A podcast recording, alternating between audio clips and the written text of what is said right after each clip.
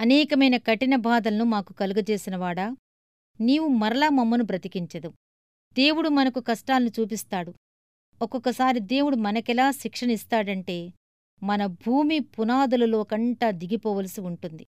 భూగర్భపు దారుల్లో ప్రాకవలసి ఉంటుంది. చనిపోయిన వారి మధ్య సమాధిలో ఉండవలసి వస్తుంది. కాని ఆయనకు మనకు మధ్య ఉన్న సహవాసపు తీగ ఎప్పుడూ బిగుతై తెగిపోదు. ఆ లోతుల్లో నుండి దేవుడు మనలను పైకి తెస్తాడు. దేవుణ్ణి అనుమానించవద్దు. ఆయన నిన్ను వదిలేశాడని మర్చిపోయాడని ఎప్పుడూ అనుకోవద్దు.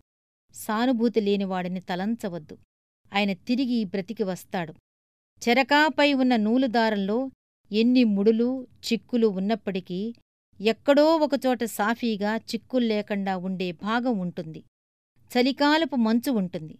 ఎట్టకేలకు వసంత ఋతువు రాగానే అది తప్పకుండా విడిపోతుంది. నిలకడగా ఉండండి. దేవుడు తప్పక మీ వైపుకు తిరుగుతాడు.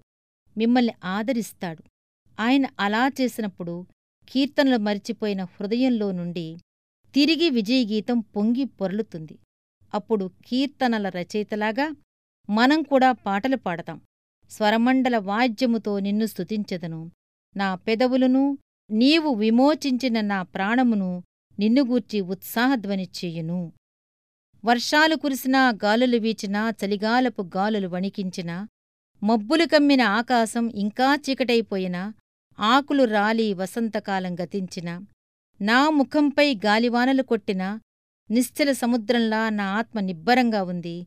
దేవుడిచ్చినదేదైనా దాన్ని స్వీకరించేందుకు నా హృదయంలో లేదు ఆయన తీర్చలేని ఏ కోరిక.